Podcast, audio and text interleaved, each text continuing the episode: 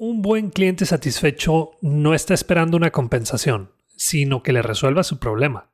Si quieres compensar, adelante, pero de nada va a servir la compensación si no hubo una solución a su caso.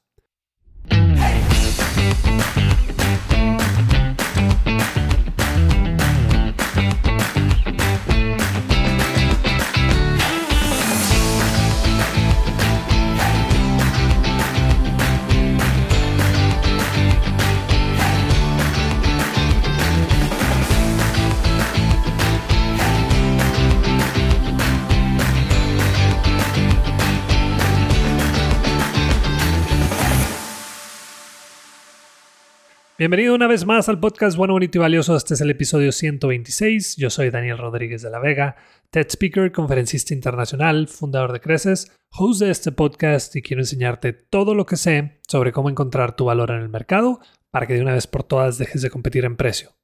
Hoy toca un episodio de servicio, atención y experiencia del cliente y voy a hablar sobre qué espera de ti un cliente insatisfecho con tu producto o servicio. Y voy a tocar este tema porque últimamente me han estado diciendo que se nota un aumento en el mal servicio y atención en nuestro país y bueno, me he dado cuenta que cuando una empresa, marca o persona se equivoca conmigo, yo siendo cliente, o no arreglan el problema o simplemente te quieren contentar con un cupón de descuento. Así que hoy te voy a explicar qué es lo que puedes hacer y qué puede hacer también tu gente para que tu cliente considere comprarte de nuevo. Y para empezar, primero te voy a hablar un poco de por qué tienes clientes insatisfechos. Sé que lo más fácil es, es que es un cliente difícil, con nada lo tienes contento, se fue porque en otro lugar se lo dieron más barato y pues sí, esa es la excusa que más a la mano tienes, pero vamos viendo la realidad. Tienes clientes que te dejaron porque no cumpliste lo que prometiste. Les dijiste que en dos días estaría listo su pedido y no lo cumpliste. También está insatisfecho porque no le contestas sus llamadas te ha estado hablando porque tiene una emergencia con el producto que te compró y se le echó a perder, porque pues no hubo quien lo ayudara. Perdiste clientes porque dices que abres a las 9 de la mañana y ya son las 10, y entonces se fue con tu competencia que abre a las 8 y media. Tienes un cliente satisfecho porque no le respetaste la garantía. El producto falló, le habías dicho que la garantía era de un año y le terminaste diciendo que ese tipo de casos no aplica.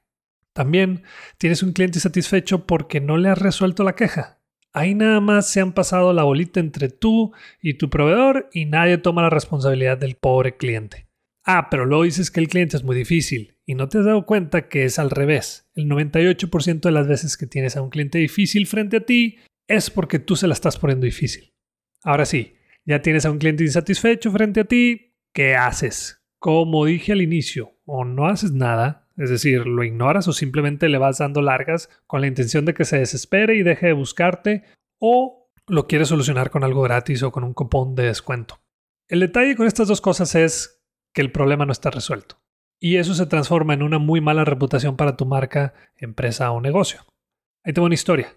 Imagínate que tú eres una persona apasionada por la fotografía y estuviste casi dos años ahorrando para irte de viaje a Europa con tus amigas.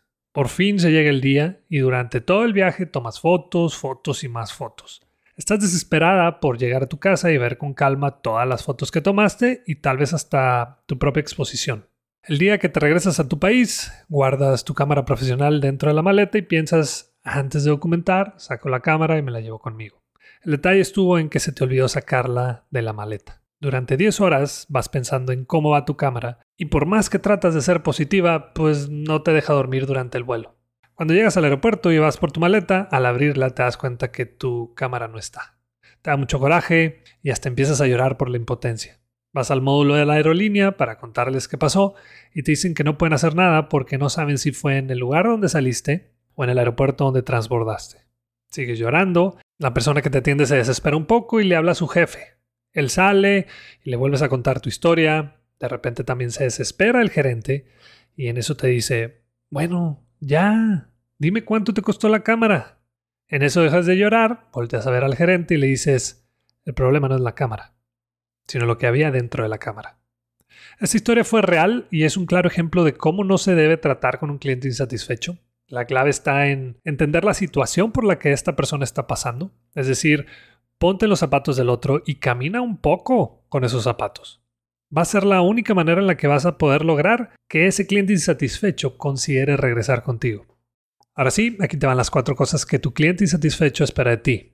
Lo primero que quiere tu cliente insatisfecho es, y esta es muy sencilla, quiere ser escuchado y sentirse comprendido. Por eso es que cuando estás solo y enojado, gritas porque quisieras que alguien te estuviera escuchando y entendiendo tu enojo o problema. Ese cliente insatisfecho quiere decirte su preocupación y quiere sentir que estás interesado en ayudarlo a resolver el problema.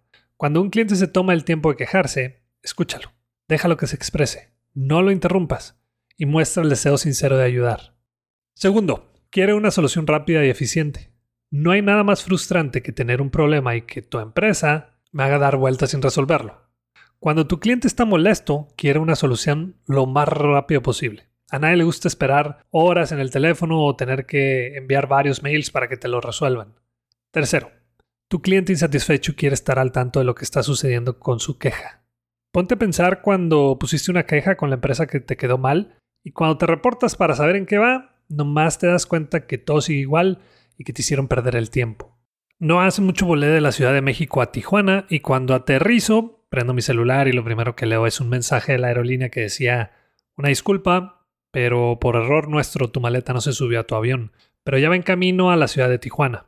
Podemos enviarla a la dirección que nos indiques o en menos de 30 minutos va a estar aterrizando ahí mismo en Tijuana.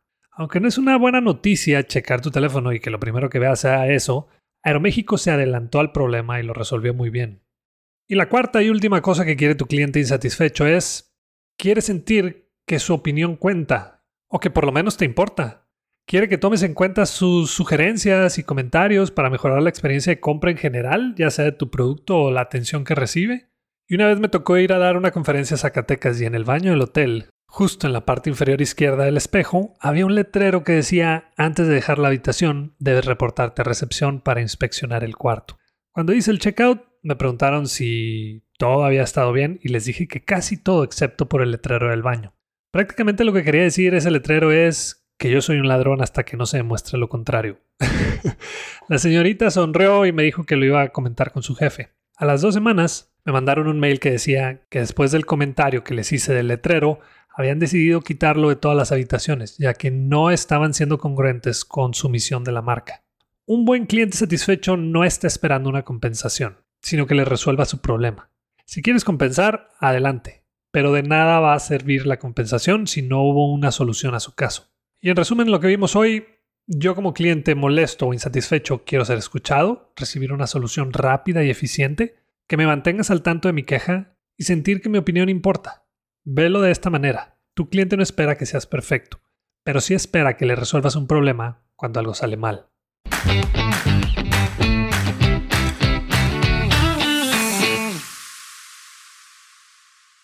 Seamos realistas. Toda la información que podamos tomar en un curso, taller o conferencia lo podemos encontrar en Internet, YouTube u otra plataforma. Pero ¿cuál es la ventaja de pagar por uno de ellos?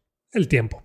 En otras palabras, la curva de aprendizaje es mucho menor y es por eso que diseñamos en Creces la videollamada de mentoría. Es un espacio solo para ti, con herramientas, estrategias y tips que te pueden ayudar a cumplir el objetivo que traes de una manera mucho más rápida. Entra a crecesmx.com y en la sección de Aprendamos vas a encontrar la videollamada. Muchas gracias y continuamos. Y nos vamos a la sección de preguntas. Esta la mandó Bernardo y dice, quiero ser lo más sincero posible. ¿Cómo puedo vender mis servicios cuando no soy el mejor? Un saludo Bernardo y a ver si entendí tu pregunta. No eres el mejor dando ese servicio que vendes y quieres saber cómo puedes vender más. Me imagino que por ahí va. Bueno, ahí te va mi punto de vista. No tienes que ser el mejor. Solo tienes que comunicar de una mejor manera la solución al problema de tu cliente ideal. Hace poquito escribí un blog post y también un post en Instagram sobre un taller de carros que se dedica exclusivamente a los cambios de aceite. Y no se anuncian como los mejores, tampoco los de mejor precio, tampoco los de mejor calidad. No. Ellos te dicen The 10 Minute Oil Change o cambio de aceite en 10 minutos. Tal vez no sean los mejores en lo que hacen, pero anuncian muy bien el problema que resuelven a un mercado que valora mucho el tiempo que deja su carro en el taller. Así que no tienes que ser el mejor, sino que el que mejor comunica su diferencial al mercado. Lo que sí es muy importante es que cumplas lo que prometes. Es decir, si este negocio de cambio de aceite no cumple lo de los 10 minutos, de nada te va a servir la comunicación de tu diferencial.